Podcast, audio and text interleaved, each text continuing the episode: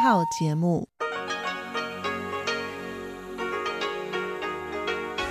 ที่นี่สถานีวิทยุเรดิโอไต้หวันอินเตอร์เนชันแนล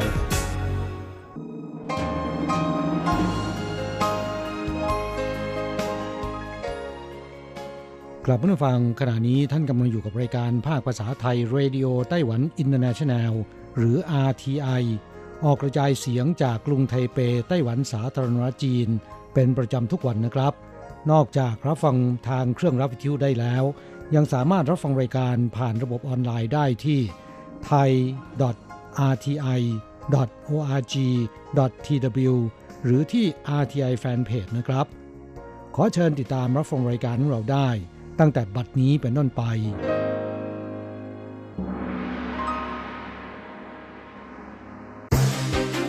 ลำดับแรกขอเชิญติดตามรับฟัง ข่าวประจำวัน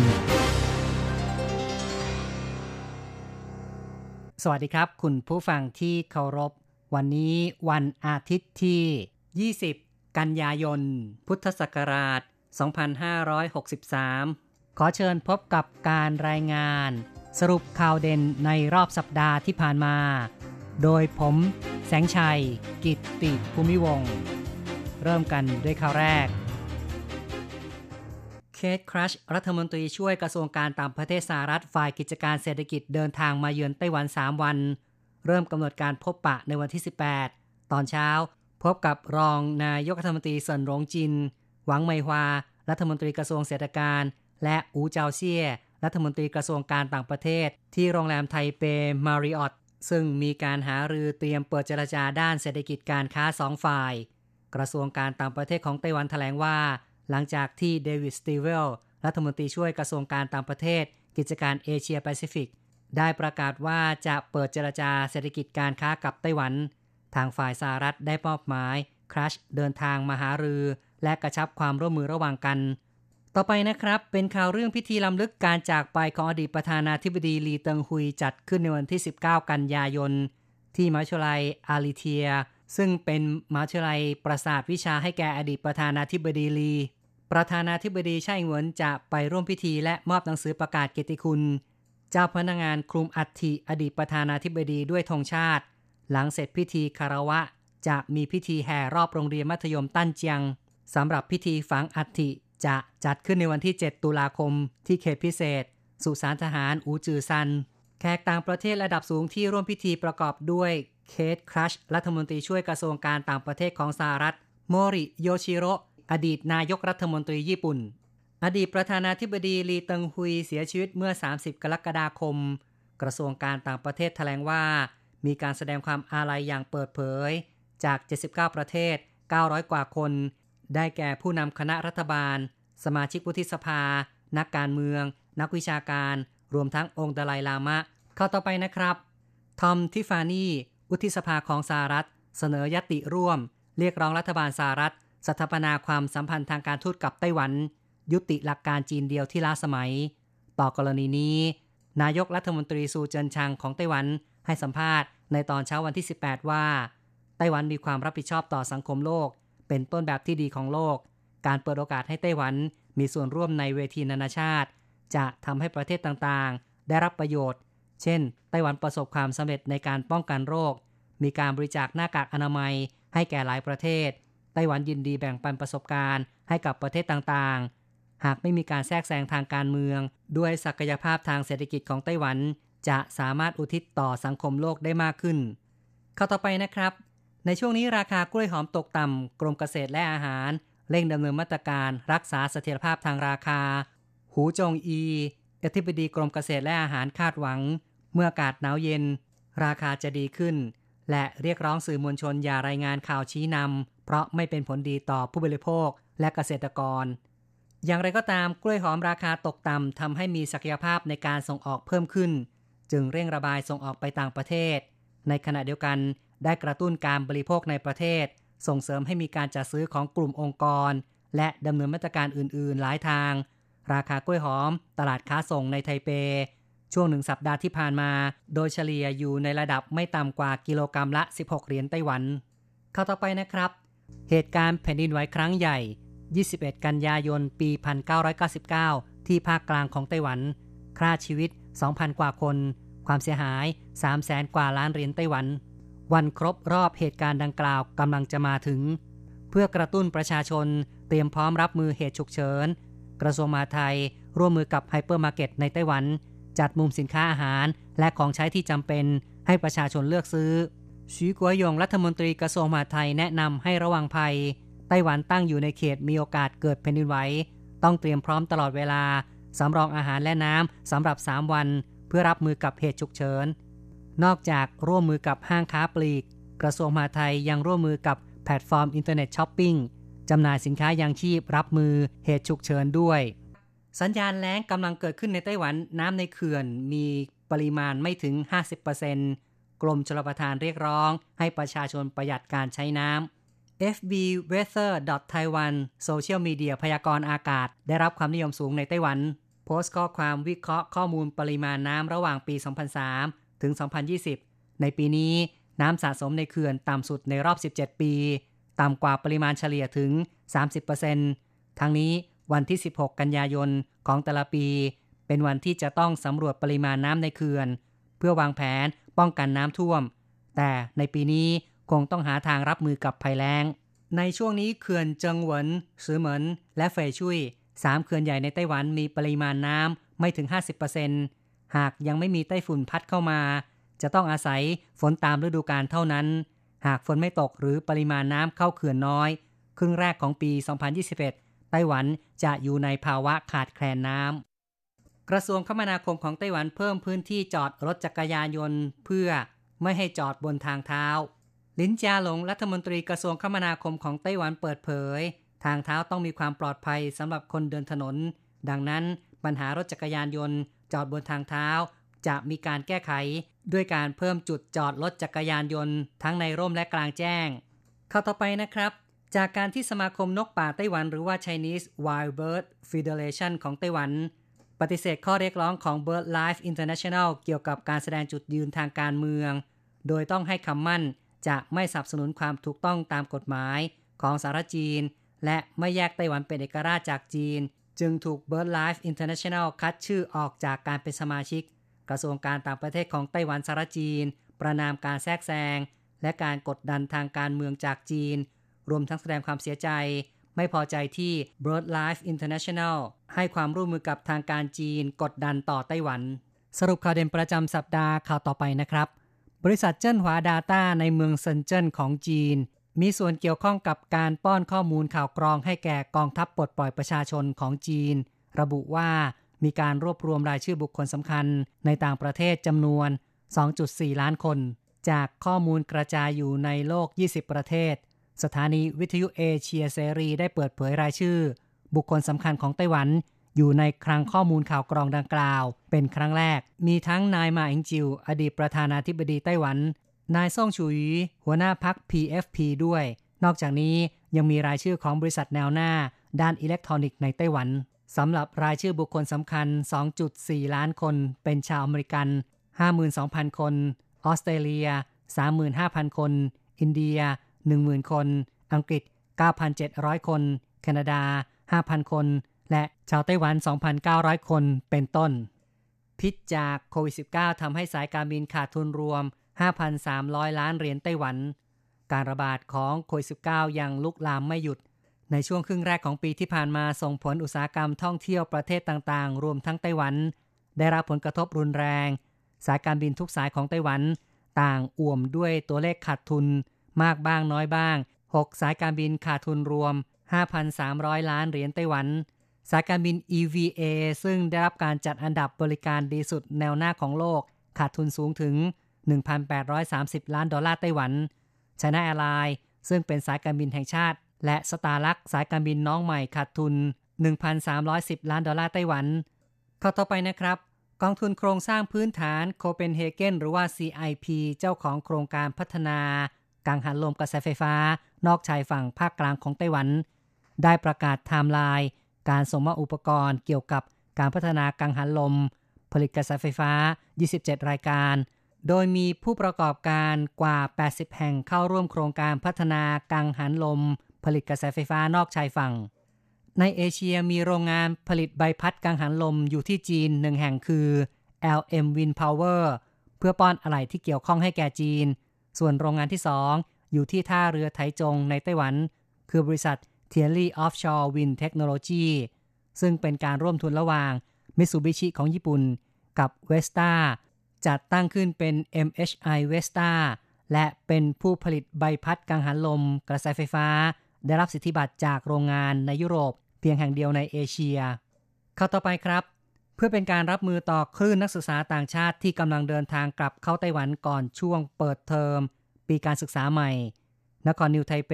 ประสานกับสมาคมผู้ประกอบการโรงแรม เตรียมพร้อมเพื่อการกักกันตัว 14 วัน นครนิวไทเปแถลงว่าปัจจุบันมีโรงแรมที่ยินดีเข้าร่วมโครงการ และมีมาตรฐานป้องกันโรคในนครนิวไทเปจำนวน 1,195 ห้อง เพียงพอรองรับต่อการกักกันตัว ในด้านค่าใช้จ่ายนั้นรัฐบาลได้อุดหนุนวันละ 1,000 ดอลลาร์ในช่วงแรก และเพิ่มเป็น 1,200 ดอลลาร์ไต้หวันในช่วงเดือนกรกฎาคมถึงกันยายน ตั้งแต่ 1 ตุลาคมเป็นต้นไป จะลดลงเหลือวันละ 800 ดอลลาร์ไต้หวัน และจำกัดเฉพาะชาวไต้หวัน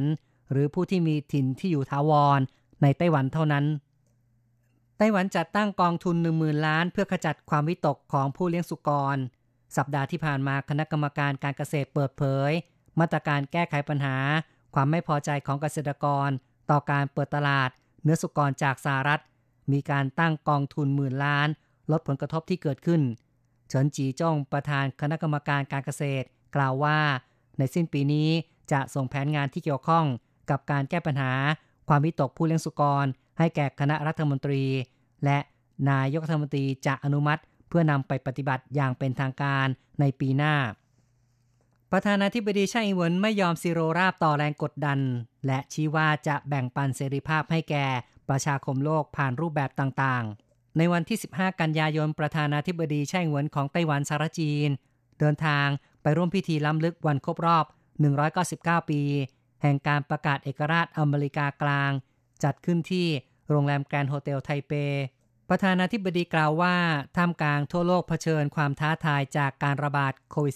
-19 พิธีรำลึกการประกาศเอกราชอเมริกากลาง จึงมีความหมายยิ่งใหญ่ ผู้นำไต้หวันถือโอกาสนี้ขอบคุณประเทศพันธมิตรที่ร่วมมือในการต่อสู้กับโควิด -19 ประธานาธิบดีไต้หวันชี้ว่าจะไม่ยอมซีโรราบต่อแรงกดดันภายนอก เพื่อปกป้องเสรีภาพประชาธิปไตย และจะพยายามอย่างเต็มที่ร่วมแบ่งปันและรักษาเสรีภาพให้แก่ประเทศพันธมิตร ประชาคมโลกผ่านรูปแบบต่างๆ สำนักงานตรวจคนเข้าเมืองกระทรวงมหาดไทยของไต้หวันสารจีนได้ประกาศในวันที่ 14 กันยายน จากการแพร่ระบาดของโควิด -19 ที่ยังคงรุนแรง เพื่อหลีกเลี่ยงการเกิดช่องโหว่ด้านการป้องกันโรคระบาด ลดภาระด้านการป้องกันโรคระบาด อันเป็นผลจากการเดินทางของชาวต่างชาติ จึงประกาศขยายเวลา อนุญาตให้ชาวต่างชาติถือวีซ่าอยู่ชั่วคราว และพำนักในไต้หวันอย่างถูกต้องตามกฎหมาย เกินกว่า 180 วันขึ้นไป ขยายเวลาพำนักในไต้หวันได้ต่อไปเป็นครั้งที่ 3 โดยไม่ต้องลงทะเบียนเป็นเวลา 30 วัน หลังจากก่อนหน้านี้ดำเนินมาตรการต่ออายุวีซ่าชาวต่างชาติ กรณีพิเศษไปแล้ว 2 ครั้ง คือ 17 กรกฎาคมและ 14 สิงหาคม สัปดาห์ที่ผ่านมาสำนักงงานป้องกันชายฝั่งหรือว่า CGA ของไต้หวันแถลงในวันที่ 15 กันยายน เรดาร์ของสำนักงงานป้องกันชายฝั่งที่เมืองพิงตง ตรวจพบเรือ ลอยห่างจากชายฝั่งเคินติง 11.6 ไมล์ทะเล ต่อมาเรือลำนี้ แล่นไปที่ชายหาด ไปซา และมุ่งไปยังท่าเรือประมงโฮปี้หู เหมือนเรือประมงทั่วไป จึงส่งเรือลาดตระเวนสองลำออกสกัดกั้น ตรวจพบว่า บนเรือมีชาวเวียดนามประมาณ 30 คน เมื่อเห็นเจ้าหน้าที่ชาวเวียดนามเหล่านี้กระโดดลงทะเล อย่างไรก็ตามจนถึงช่วงเที่ยงของวันถัดมา จับกลุ่มชาวเวียดนามที่ลักลอบเข้าเมืองได้ 22 คน คาดว่ายังจับตัวไม่ได้อีก 10 คน สรุปข่าวเด่นประจำสัปดาห์จบลงแล้วครับ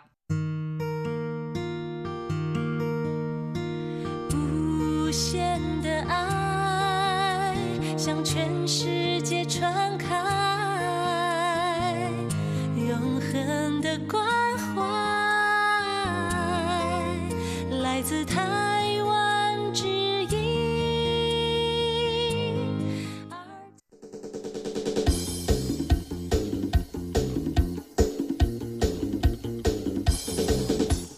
อะไรกำลังฮอต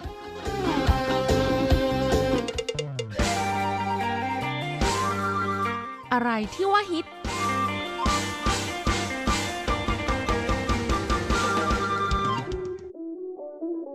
เราจะพาคุณไป ติดดาว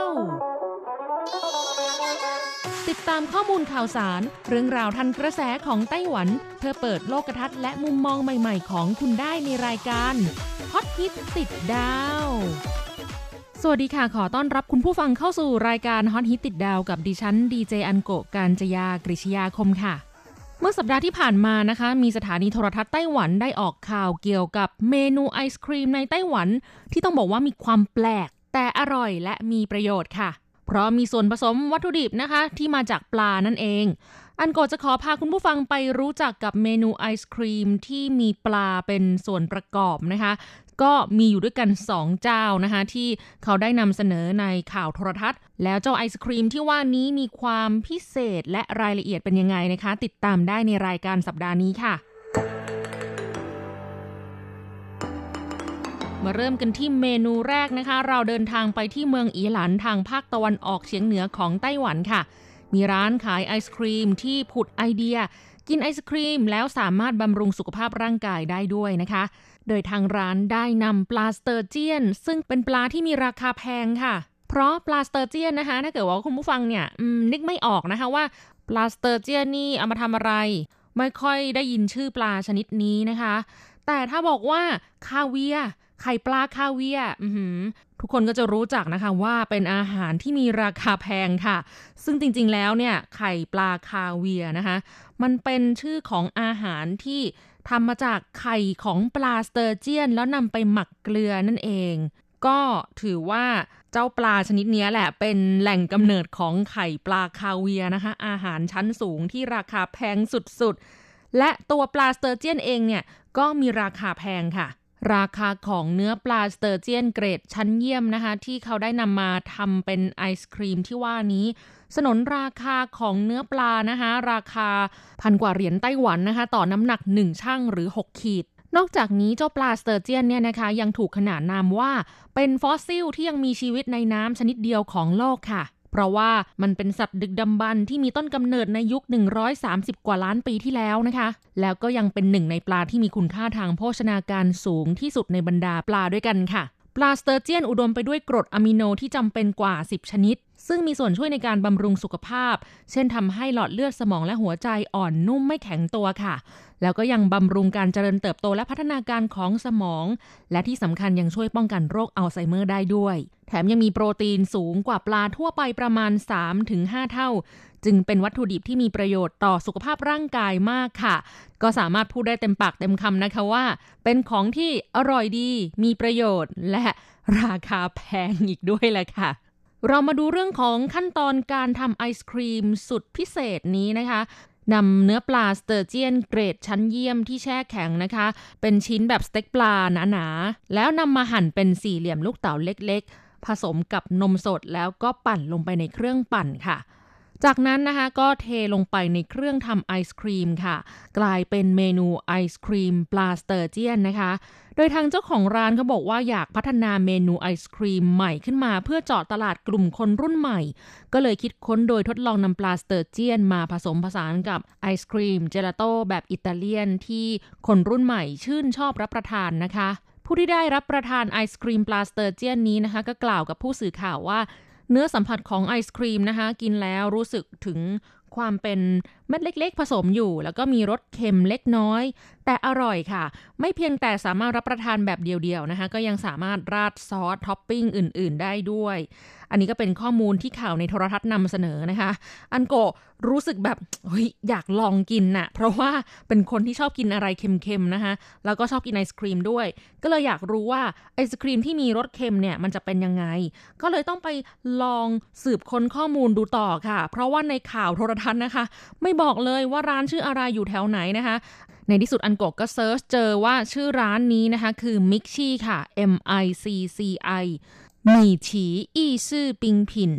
ที่อยู่ของร้านนะคะก็คือเลขที่ 38ขีดหนึ่งถนนกวางฟู่ลู่ตัวเมืองอีหลัน เมืองอีหลันค่ะ และมี Facebook Page ของร้านด้วยนะคะ ชื่อว่า www.facebook.com/micchi m i c c i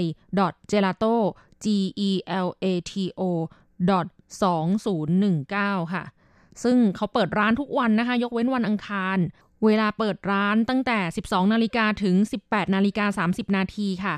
และถ้าอยากจะลองกินไอศครีมปลาสเตอร์เจียนที่ร้านนี้นะคะ ถ้าจะพุ่งไปที่ร้านเพื่อไปลองกินเลยเนี่ย ก็ต้องบอกว่าตอนนี้ไม่มีเมนูนี้ให้รับประทานนะคะ เพราะว่าเป็นเมนูพิเศษที่เขาทำขึ้นเนื่องในเทศกาลจับกุ้ง ต้าหนันเอ้าเซียเจ๋ค่ะ ซึ่งปีนี้จัดขึ้นในวันที่ 15 สิงหาคมนะคะ ทางร้านได้นำเมนูไอศครีมปลาสเตอร์เจียนมะนาว檸檬鱘龍魚口味的冰淇淋 ไปร่วมในเทศกาลนี้เพื่อให้ผู้ร่วมงานได้มาลิ้มรสกัน และเขาบอกว่าเนี่ยรับประทานคู่กับขนมปังฝรั่งเศสนะคะ ยิ่งอร่อยเข้ากันได้ดีเลยล่ะ ซึ่งสปอนเซอร์นะคะที่ติดต่อให้ทางร้านเนี่ยนำมาร่วมกับเทศกาลนี้นะคะ ก็คือผู้ผลิตและจำหน่ายสินค้าอาหารทะเลในชื่อแบรนด์หนานอ้าวเห่ายูเลอร์ค่ะ เขาได้มอบหมายให้ทางร้าน Mixchi เนี่ยคิดค้นเมนูไอศครีมที่มีปลาเป็นส่วนผสมนะคะ ทางร้านก็เลยใช้เทคนิคการทำแบบ savory gelato ค่ะ หรือถ้าแปลเป็นภาษาไทยนะคะก็คือเจลาโต้ที่มีรสคาวค่ะ เพราะว่าเขาได้นำปลามามันเป็นของคาวอะเนาะก็มาใช้เทคนิคแบบนี้เนี่ยทำเป็นไอศครีมเจลาโต้ขึ้นมา ดังนั้นนะคะ ต้องขอแสดงความเสียใจกับตัวเอง แล้วก็คุณผู้ฟังด้วยนะคะ ที่อยากจะลิ้มรส ไอศครีมปลาสเตอร์เจียนนะคะ มันหมดฤดูกาลของเมนูนี้ไปเรียบร้อยแล้วล่ะค่ะ ถ้าหากว่าอยากจะลิ้มลองรสชาตินะคะ อาจจะต้องรอปีหน้าในเทศกาลจับกุ้งอีกครั้งหนึ่งนะคะหรือไม่ก็ต้องลองติดตามทาง Facebook Fanpage ของร้านนะคะ เพราะเท่าที่เห็นนะคะ ไปสังเกตการณ์ใน Facebook ของเขาเนี่ย เขาก็จะมีประกาศเมนูเจลาโต้แต่ละเดือน รสชาติแบบแปลกๆ ใหม่ๆ แล้วก็สามารถสั่งแบบส่งพัสดุไปที่ร้านสะดวกซื้อ Family Mart สาขาใกล้บ้านก็ได้นะคะ แต่ว่าบ้านของคุณจะต้องอยู่ในไต้หวันนะ ก็คือไม่จำเป็นต้องเดินทางไปถึงเมืองอีหลานไปกินถึงร้านนะคะ อยากจะลองกินรสไหนก็สั่งเลย รสชาติทั่วไปที่เขาขายนะคะ ที่ไม่ใช่เมนูรสปลาสเตอร์เจียนนะคะ รสอื่นๆ ที่วางจำหน่ายในขณะนี้เนี่ยสั่งมา 1แพ็คนะคะ มี 9 กล่องข้างในค่ะ ซึ่งก็สามารถคละรสชาติได้ ราคา 9 กล่อง 750 เหรียญ ซึ่งค่าส่งต่อ 1 แพ็คที่มี 9 กล่องเนี่ยนะคะ อยู่ที่ 150 เหรียญค่ะ แต่ถ้าสั่ง 3 แพ็คขึ้นไปนะคะ ก็ส่งฟรี แล้วในแต่ละแพ็คเนี่ยเขาบอกว่าจะสามารถเลือกรสพิทาชิโอได้ไม่เกิน 2 กล่อง อันนี้ก็เป็นเงื่อนไขในการที่จะสั่งให้มาส่งมายัง Family Mart สาขาใกล้บ้านนะคะ พูดถึงเรื่องของเจลาโต้นะคะคำคำนี้เนี่ยอันโกก็มีเกร็ดความรู้ที่นำมาฝากคุณผู้ฟังค่ะ ว่า เอ๊ะ เมื่อกี้ก็พูดเจลาโต้เดี๋ยวก็พูดว่าไอศครีมแล้วตกลงเนี่ย เอ๊ะ มันคือไอศครีมหรอ แล้วมันเจลาโต้คืออะไรอะสับสนไปหมดเลยค่ะถ้าไม่ไปลองสืบค้นข้อมูลก็จะไม่ทราบนะคะว่าอ้าวแล้วตกลงเจลาโต้กับไอศครีมเนี่ยมันต่างกันยังไง ต้องบอกว่าเจลาโต้เนี่ยไม่ได้แปลว่าไอศครีมในภาษาอิตาเลียนนะคะ แต่เป็นชื่อของของหวานของอิตาลีค่ะ ภาษาจีนเรียกว่า อี้ชื่อปิ้งฉีหลิน ถ้าแปลเป็นภาษาไทยจากภาษาจีนอีกทีหนึ่งนะคะ ก็คือไอศครีมแบบอิตาเลียน หลายคนเนี่ยจะเข้าใจผิดคิดว่าเจลาโต้เท่ากับไอศครีม แต่ความจริงแล้วประเทศต่างๆนะคะ ที่เราบอกว่าเป็นขนมของฝรั่งไอศครีม ยุโรป อเมริกา ก็มีขนมแช่แข็งในลักษณะคล้ายๆ กับไอศครีมนะคะ แต่ว่ามันก็ทำจากสูตรที่แตกต่างไปทั้งส่วนผสมและวิธีการทำค่ะ ถ้าพูดถึงขนมของหวานในลักษณะแช่แข็งนะคะ อย่างเกาหลีก็มีบิงซูใช่ไหมคะ ประเทศไทยเราก็มีน้ำแข็งใส ไอติมแท่งแบบหวานเย็นนะคะ เม็กซิโกก็จะมี paleta ส่วนอิตาลีก็มีเจลาโต้ค่ะ ความพิเศษของเจลาโต้นะคะ ก็คือเรื่องของส่วนผสมและเนื้อสัมผัส และต้องบอกว่า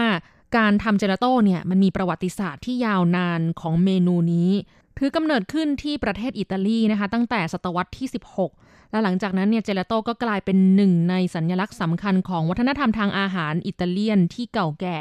เป็นอาหารที่พ่อครัวหรือเชฟแต่ละคนนะคะซึ่งเป็นเชฟเจลาโต้เนี่ยเขาจะมีสูตรของตัวเองโดยเฉพาะเลย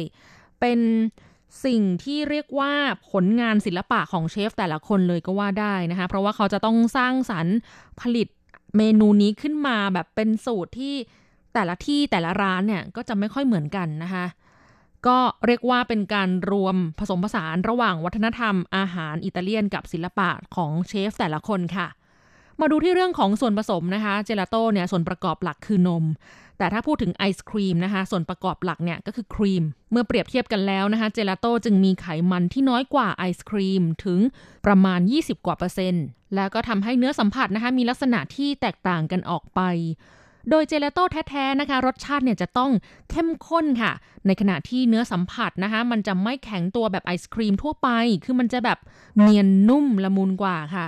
วัตถุดิบหลักๆ ในการทำเจลาโต้นะคะ เขาบอกว่าจะใช้วัตถุดิบเช่นถั่ว ชีส และผลไม้ค่ะ เป็นหัวใจของเจลาโต้เลย เพราะเป็นวัตถุดิบจากธรรมชาติที่สามารถหยิบมาใช้ได้เลย โดยไม่ต้องผ่านกระบวนการปรุงแต่งหรือสังเคราะห์ใด ๆ ก่อน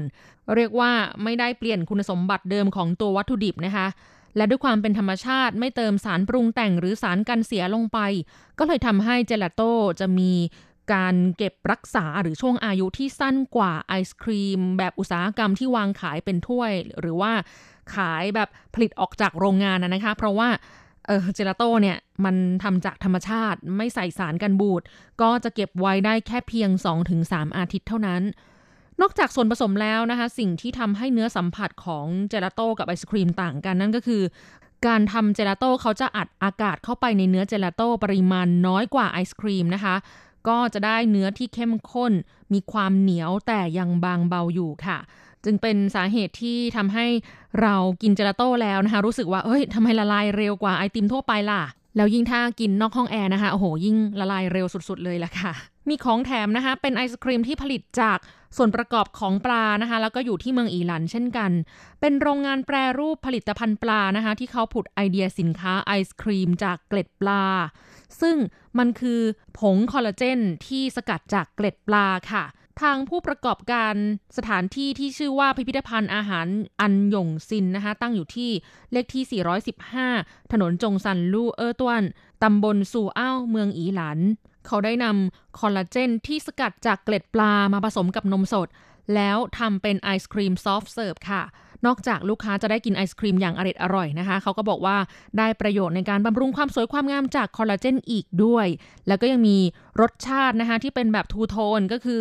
เป็นรสนมครึ่งหนึ่งกับรสซอสส้มจี๊ดครึ่งหนึ่งนะคะ ซึ่งซอสส้มจี๊ดเนี่ยเป็นของดีประจำท้องถิ่นเมืองอีหลานค่ะ ก็เป็นไอศครีมที่มีรสชาติหวานอมเปรี้ยวนะคะ อร่อยจนน่าอัศจรรย์ใจเลยทีเดียว เมนูนี้เนี่ยเขายังมีขายอยู่นะคะ สามารถไปลองกินได้เลย และลูกค้าก็บอกว่าหืมอร่อยค่ะ ไม่มีกลิ่นคาวปลาเลย แล้วก็ไม่หวานเลี่ยนจนเกินไปด้วยค่ะ ถ้าคุณผู้ฟังสนใจอยากจะลองกินนะคะ เมนูนี้เนี่ยมีชื่อว่า膠原蛋白霜淇淋 ค่ะ ถ้าแปลเป็นภาษาไทยนะคะก็คือไอศครีม soft serve คอลลาเจนราคาอยู่ที่ 80 เหรียญไต้หวันค่ะ ไปได้เลยนะคะ ที่อันยงซินสือกวนพิพิธภัณฑ์อาหารยงซิน เปิดทุกวันจันทร์อังคาร พุธและศุกร์เวลา 9 นาฬิกาถึง 17 นาฬิกา วันเสาร์อาทิตย์เวลา 9 นาฬิกาถึง 20 นาฬิกาค่ะ หยุดทำการวันพระหัสบดีนะคะ และนี้ก็คือเรื่องราวของเมนูไอศครีมในไต้หวันที่มีส่วนผสมจากปลา เป็นยังไงกันบ้างคะแปลกไหมคะเมืองไทยเรายังไม่เคยได้ยินอะไรประมาณนี้นะ ในส่วนตัวนะคะโกรู้สึกว่า ไอศครีมแบบมีคอลลาเจนน่ะไม่แปลกใจเท่าไหร่ เพราะว่าใครๆต่างก็มาบอกว่าการกินคอลลาเจนเนี่ยมีประโยชน์ทำให้ผิวดี การที่จะนำผงคอลลาเจนมาผสมในอาหารอาจจะไม่ใช่เรื่องแปลกเท่าไหร่ แต่ว่าการนำเนื้อปลามาทำเป็นไอศครีมเนี่ยก็เกิดมาเพิ่งเคยได้ยินเป็นครั้งแรกนี่แหละค่ะแล้วคุณผู้ฟังล่ะคะ มีความคิดเห็นยังไงนะคะ เกี่ยวกับเมนูไอศครีมที่ผลิตจากส่วนผสมของปลา ก็เขียนเข้ามาพูดคุยกันในรายการได้นะคะ อันโกะกำลังรอจดหมายและอีเมลจากคุณผู้ฟังอยู่ค่ะสำหรับวันนี้ต้องลาไปแล้วค่ะ พบกันใหม่สัปดาห์หน้า ขอให้คุณผู้ฟังมีความสุขสนุกสนานและสดใส สวัสดีค่ะ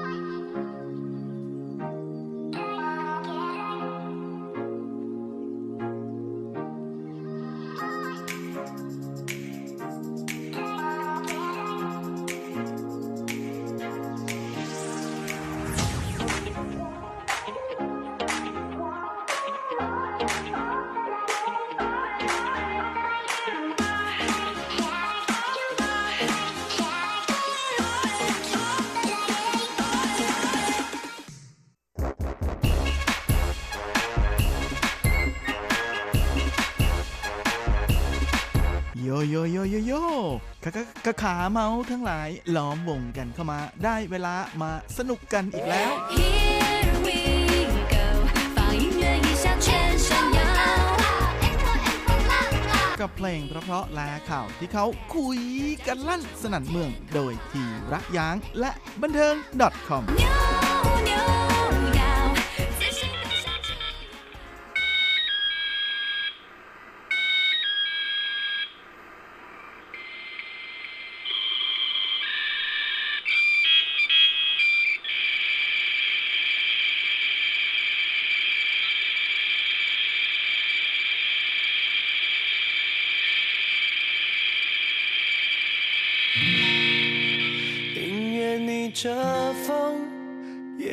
追着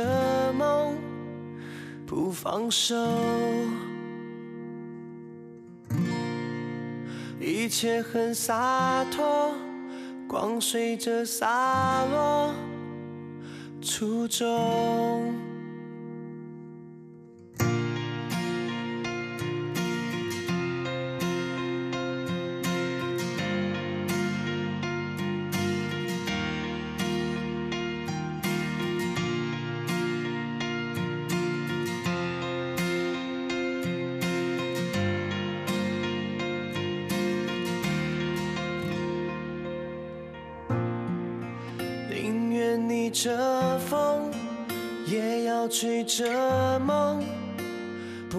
放手。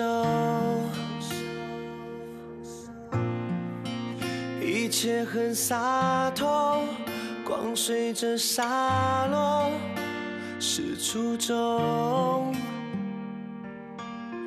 一直冲，有没有尽头？这条路上坡有下坡。没变过。天空，寂寞中星球，问自己这趟得到什么？坚决的理由，再远的梦都愿意追，再极端的运气我也全奉陪。无法去撼动全世界，也要努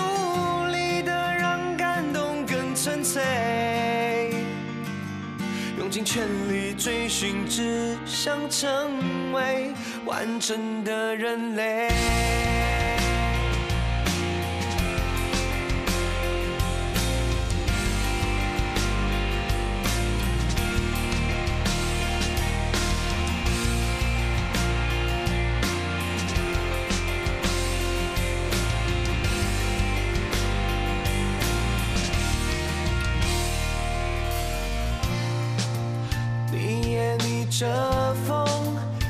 想追着梦，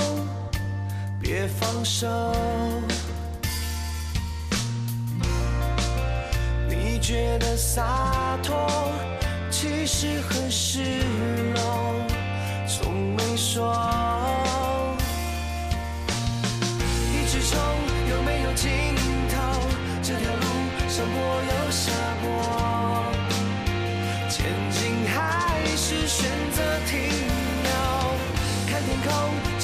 心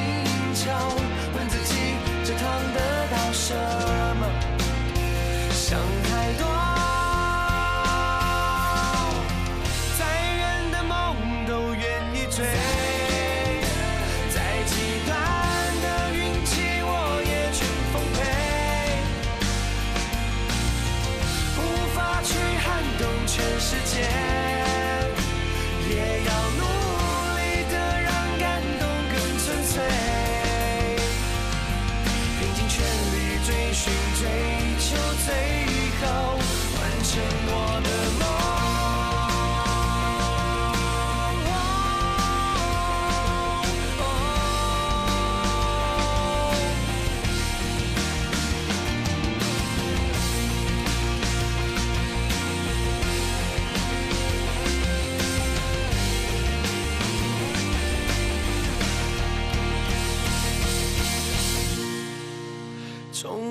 从不曾放手，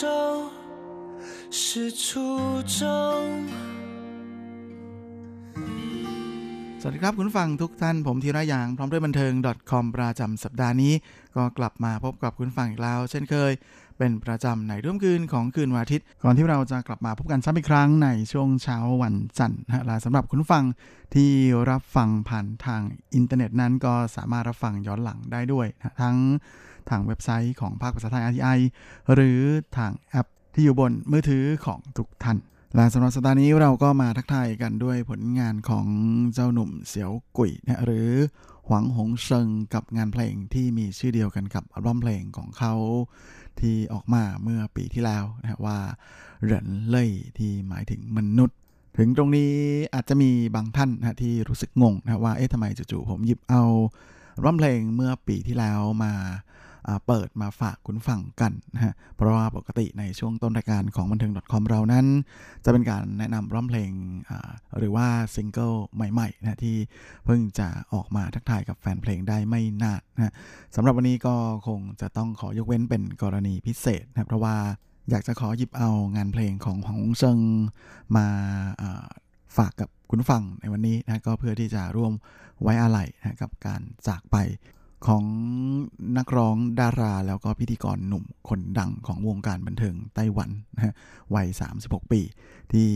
จากไปอย่างกระทันหันเลย โดยเหตุเกิดขึ้นนะฮะเมื่อวันที่ 16 กันยายนที่ผ่านมาครับโดยช่วงเวลาประมาณ11โมงเช้าเนี่ยคุณพ่อของหวังหงเซิงนะเขาไปที่บ้านของลูกชายนะที่อยู่ในเขตไปโถของกรุงไทเปนะฮะ ก่อนที่จะพบว่าหวังเซิงนั้น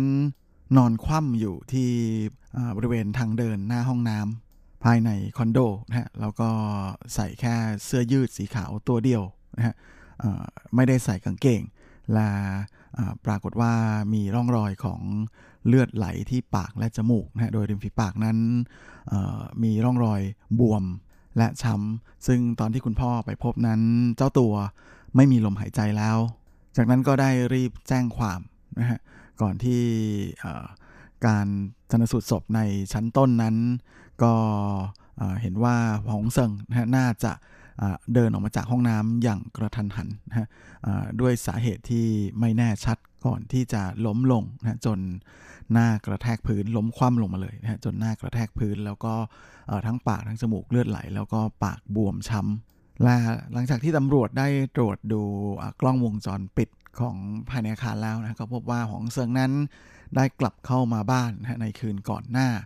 เวลาประมาณหนึ่งทุ่มกับอีก 15 นาทีนะโดยไม่มีร่องรอย หรือว่าไม่มีความผิดปกติอะไร และหลังจากนั้น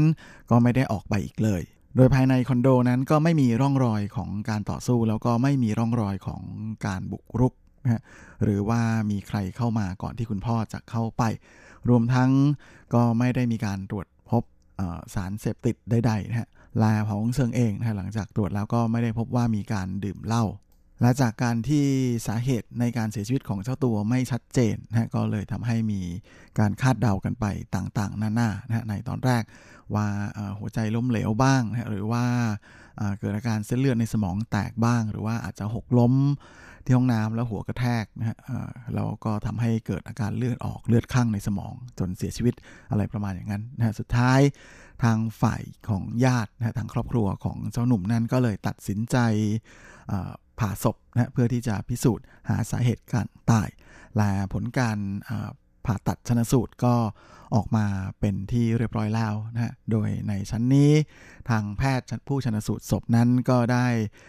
ออกมาให้ความเห็นให้ข่าวแล้วนะฮะว่าสาเหตุที่หองเซิงเสียชีวิตนั้น ก็มาจากอาการ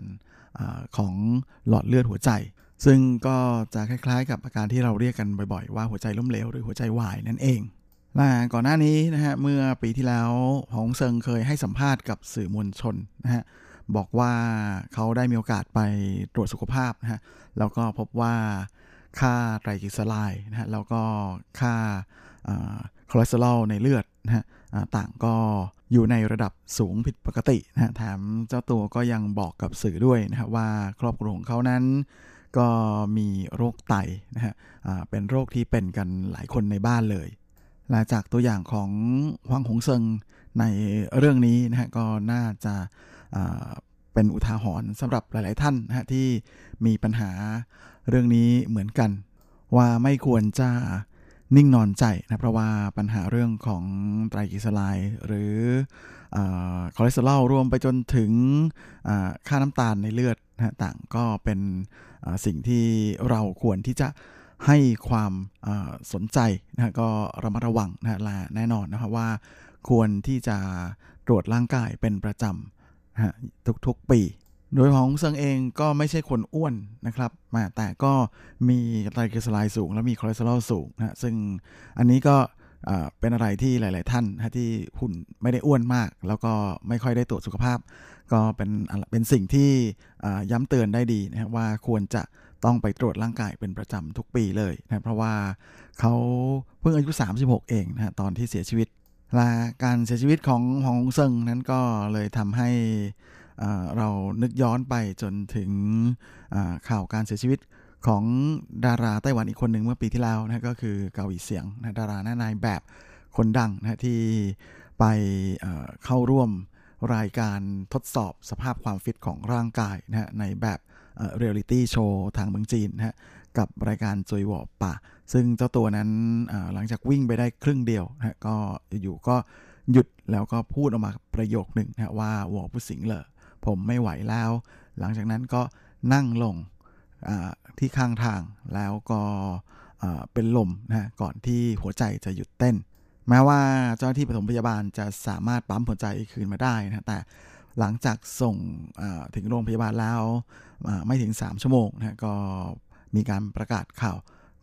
การเสียชีวิตออกมานะซึ่งแพทย์ก็ได้ระบุสาเหตุนะว่าเป็นเพราะหัวใจล้มเหลว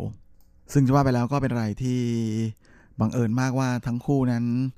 ทั้งเกาหลีเสียงและเสียวกุยนะต่างก็ต้องมาเสียชีวิตแบบ กระทันหันนะด้วย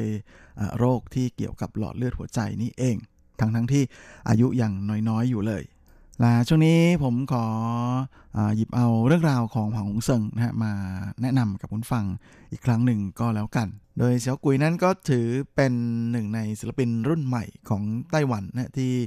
ความสามารถค่อนข้างจะหลากหลายทีเดียวนะฮะเขามีงานในวงการบันเทิงค่อนข้างจะเยอะเลย ไม่ว่าจะเป็นพิธีกรนะฮะเป็นนักแสดง เป็นนักร้องนอกจากนี้ก็ยังมีงานอย่างอื่นด้วยนะฮะเขาเป็นคนเขียนหนังสือนะฮะแล้วก็เป็นนักออกแบบนะฮะเป็นดีไซเนอร์ในร้านเสื้อผ้าของตัวเองที่มีชื่อว่า AES นอกจากนี้เสี่ยวกุยนั้นเคยร่วมกับหนุ่มเฉินปัวลินนะฮะลาถึงเหวียนจังเจ้าร่วมกันตั้งวงนะฮะที่มีชื่อว่า HC3 นะฮะ และนอกจากนี้เขาก็ยังเป็นหนึ่งในสมาชิกของบอยแบนด์นะฮะรุ่นใหม่ของไต้หวันที่มีชื่อว่าหวันจื่อนะฮะโดยร่วมกับจูเนียและลุยชา แต่ว่าทั้งสองวงนี้ตอนนี้ก็แยกวงกันไปเรียบร้อยแล้ว ส่วนสำหรับชื่อเสียวกุยของเขานั้นนะฮะก็บอกว่าเป็นชื่อของตัวละครนะฮะในภาพยนตร์เรื่องหนึ่งนะฮะที่มีชื่อว่าปั้นเชิงเนียนจูจางชื่อ เก่าเกิดจื่อหยิวชื่อแหมชื่อยาวเฟ้ยเลย ก็ประมาณว่าอิสระเสรีนะฮะของคนที่ยังไม่บรรลุนิติภาวะเต็มตัวนะฮะซึ่งเสี่ยวกุยนั้นก็รับบทนี้นะฮะ โดยเจ้าหนุ่มฝังหงเซิงเนี่ยเป็นคนรับบทนี้ แล้วก็ใช้ชื่อนี้มาตลอด โดยพุ่มกับของภาพยนตร์เรื่องนี้ก็คือหนิวเฉิงเจ๋อนะฮะพุ่มกับเรื่องมังกะนะหรือหมงเจียชื่อดังนั่นเอง โดยเซียวกุยนั้นก็จบการศึกษาในระดับมัธยมปลายนะฮะจากหวากางอี้เซี่ยว ซึ่งก็เป็นโรงเรียนในระดับปวชนะฮะที่แหมส่งดารานักร้องนักแสดงเข้าสู่วงการบันเทิงในไต้หวันมาหลายต่อหลายคนแล้ว โดยตอนที่เรียนอยู่นั้นเขาเป็นแฟนกับสาวซินดี้หวังซินหลิงนะฮะตอนที่ยังไม่เข้าวงการ จริงๆ คุณพ่อของเจ้าหนุ่มนะฮะก็อยาก จะแหมให้ลูกชายนั้นเป็นนักกอล์ฟนะพยายามที่จะส่งไปเรียนกอล์ฟซึ่งเจ้าตัวก็ทำได้ไม่เร็วนะฮะตอนที่เขาอยู่มัธยม 2 นั้นสามารถออกรอบนะฮะแล้วก็ทำคะแนนได้เพียง 79 ไม้เท่านั้นเองนะในการออกรอบ ซึ่งก็ถือว่าเป็นสถิติที่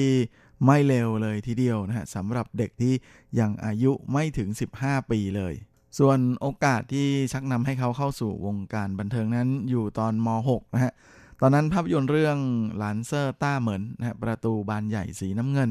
กำลังต้องการหาดาราวัยรุ่นเสี่ยวกุยก็ไปสมัครนะฮะ แล้วก็ได้รับโอกาสให้ไปเข้าคอร์ส train นะฮะ ก่อนที่จะทำการ test หน้ากล้องด้วย แต่ว่าแม้สุดท้ายนะฮะ เขาจะไม่ได้รับเลือก แต่ว่าตอนนั้นเนี่ยทางผู้จัดการส่วนตัวนะฮะ ก็ เห็นแล้วก็ชอบก็เลยเซ็นสัญญามาเป็นศิลปินในสังกัดนะพร้อมกันนั้นก็ได้มอบโอกาสแรกในการเข้าสู่วงการบันเทิงนะด้วยการให้เขานั้นไปเป็นพิธีกรในรายการเซียเคอร์ฮวาลู่มีนะซึ่งเป็นรายการโทรทัศน์ที่สถานีกงชื่อหรือ PTS ทำให้เจ้าหนุ่มนั้นได้โอกาสเข้าสู่วงการเป็นครั้งแรกตอนที่อายุ 18 ปี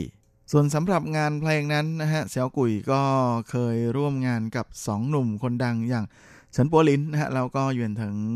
จังเจ้านะฮะร่วมกันเป็นวงบอยแบนด์ที่มีชื่อว่า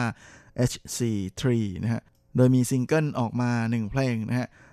ช่วงเดือนกรกฎาของปี 02 กับเพลงวงเหมือนชื่อเผิงอยู่แต่ว่าหลังจากนั้นไม่นานวงนี้ก็แยกวงกันไปนะฮะก่อนที่เขาจะมีโอกาสได้ไปร่วมงาน กับผู้กำกับนิวเฉิงเจ๋อนะฮะในละครทีวีเรื่องเก่าก็จะหยิวชื่อนี่แหละนะฮะที่กลายมาเป็นฉายาของเขากับภาพยนตร์เรื่องขวางฟัง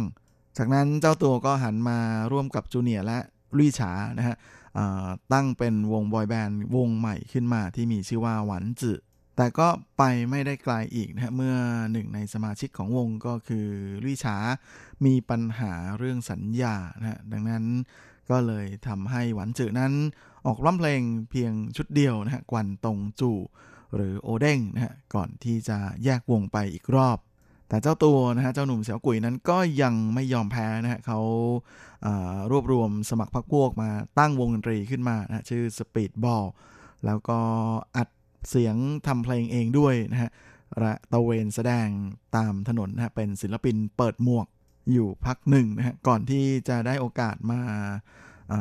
ร่วมงานนะฮะในรายการทีวีโอ my god นะฮะแล้วก็เซิงฉุนปาชื่อ รวมไปถึงอีเลอร์ไปเฟินไปนะบันเทิงเต็มร้อย ที่จนทุกวันนี้จาก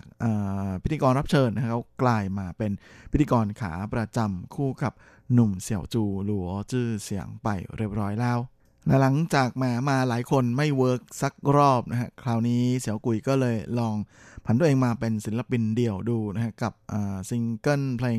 กุยหุ้นสัมเบลเทเมาซึ่งออกมาในปี 08 แล้วก็ปี 09 นั้น EP หรือมินิอัลบั้มนะฮะชุดแรกของเขาก็ออกวางตลาดกับปูเซี่ยวไม่สนนะลาช่วงปลายปีนั่นเองนะอัลบั้มเพลงชุดแรกของเขาก็ออกวางแผงนะฮะออกมาทักทาย แฟนๆ ในวันที่ 18 ธันวานะฮะของปี 09 กับอัลบั้มชุดอ้ายอู่อิงสงนะฮะความรักกับวีรบุรุษ โดยรัลบั้มเพลงชุดสุดท้ายของเสี่ยวกุยที่ออกมาทักทายกับแฟนเพลงนะก็เป็นรัลบั้มเพลงชุดที่ 5 ซึ่งออกมาวางตลาดเมื่อช่วงปี 2019 นะครับกับ งานเพลงที่ผมเพิ่งจะหยิบมาฝากคุณฟังในช่วงต้นรายการนะแล้วก็เป็นชื่ออัลบั้มด้วยนั่นก็คือเรนเล่ยหรือมนุษย์นะที่ใช้ชื่อภาษาอังกฤษของอัลบั้มชุดนี้ว่า Human และนอกจากนี้ในปี 2009 ของเซิงเองก็ยังเคยเป็นทูตท่องเที่ยวนะให้กับ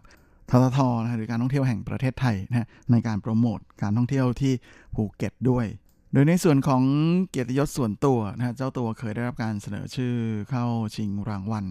พิธีกรยอดเยี่ยมนะฮะสองครั้งในส่วนของ Golden Bell หรือ金鐘獎 นะ award ครั้งแรกนั้นก็คือในปี 2015นะกับ Golden Bell ครั้งที่ 50 จากผลงานในการเป็นพิธีกรรายการ娛樂百分百 นะหรือบันเทิงเต็มร้อย แล้วก็อีกครั้งหนึ่งก็เมื่อปีที่แล้วนี่เองนะ2019 กับ金鐘獎 Golden Award นะครั้งที่ 54นะในรายการ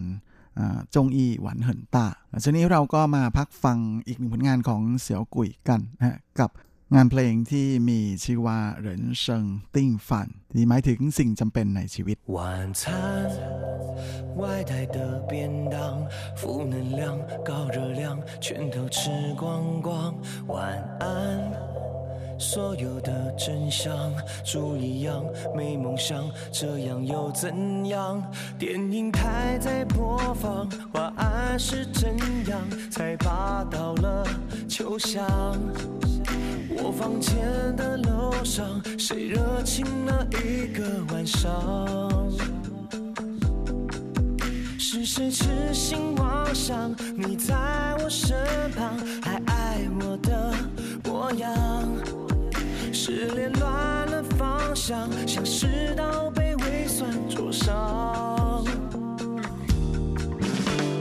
谁能帮我实现一个小小的愿望？谁能当我失去了门，帮我再开一扇窗？谁来都没办法决定未来会来的抓狂，干脆赴命一场，大醉一场，那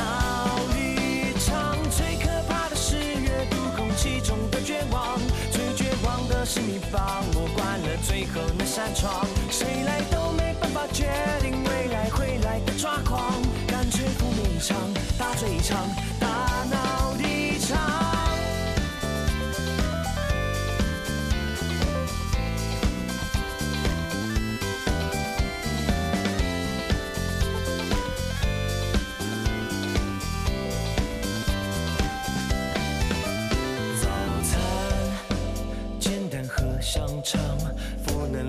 高热量全都吃光光。早安，所有的真相，猪一样有梦想，也不能怎样。回忆撕裂战场，当初是怎样？你醉到我身旁。我房间的床上，我抱着你，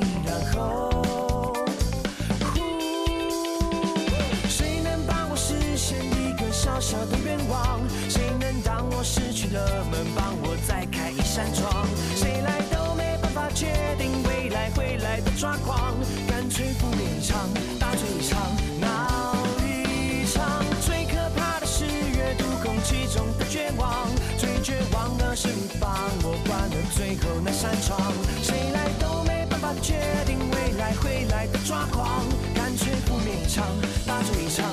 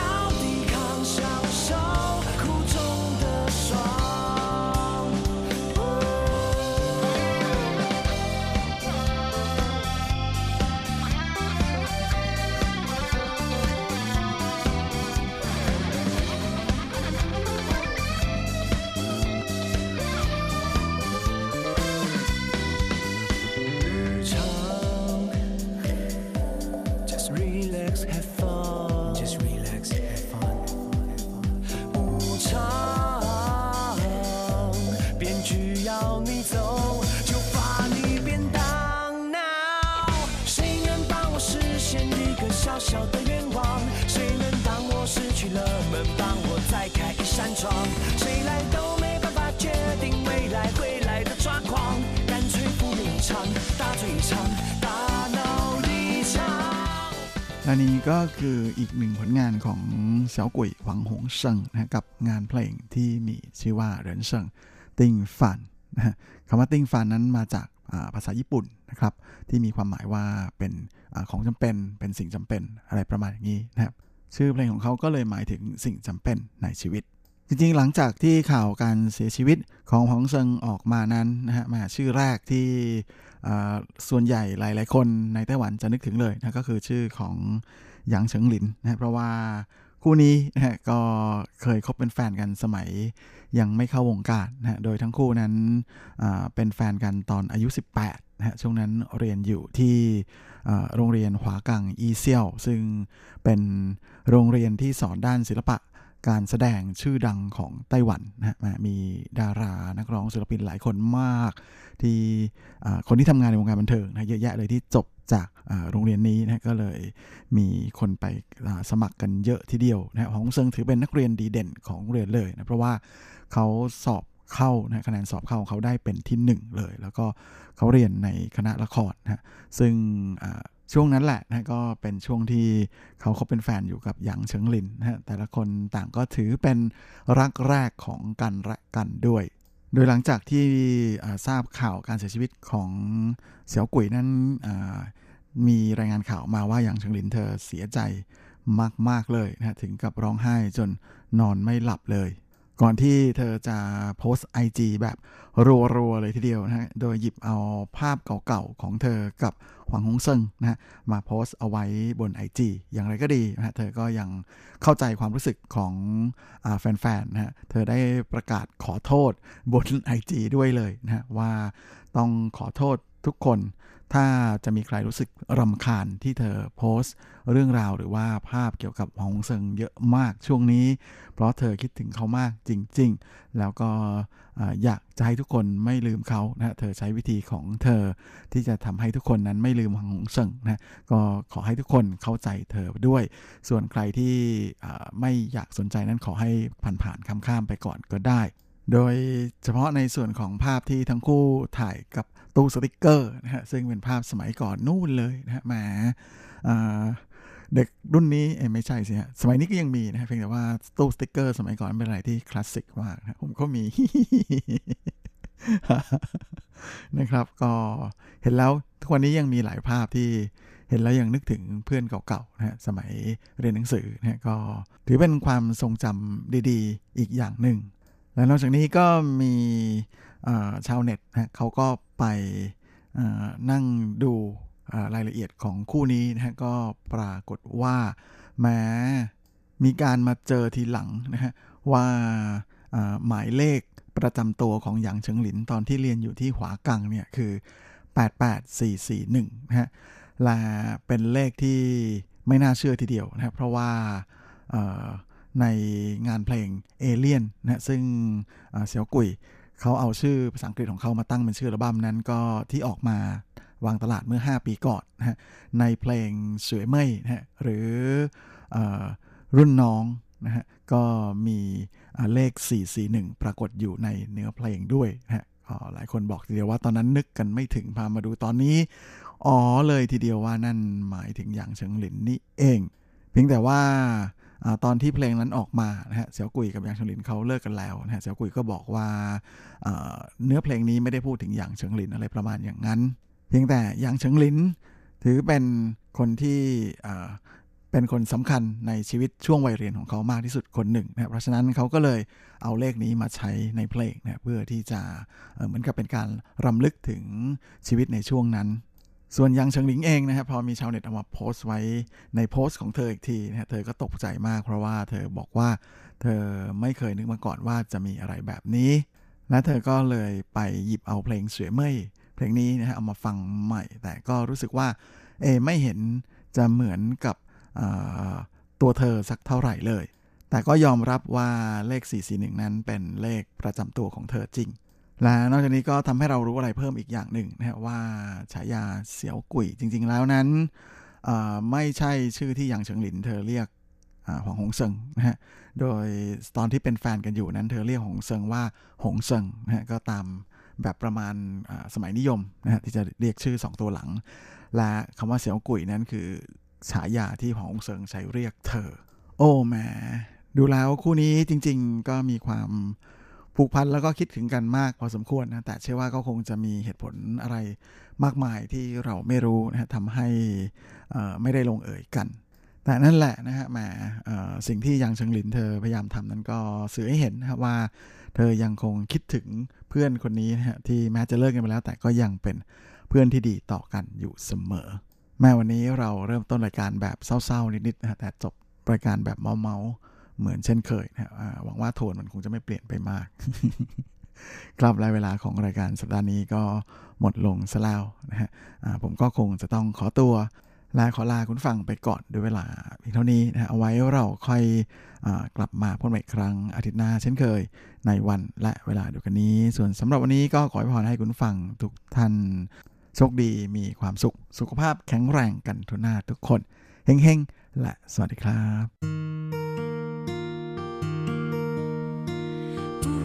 无限的爱向全世界传开，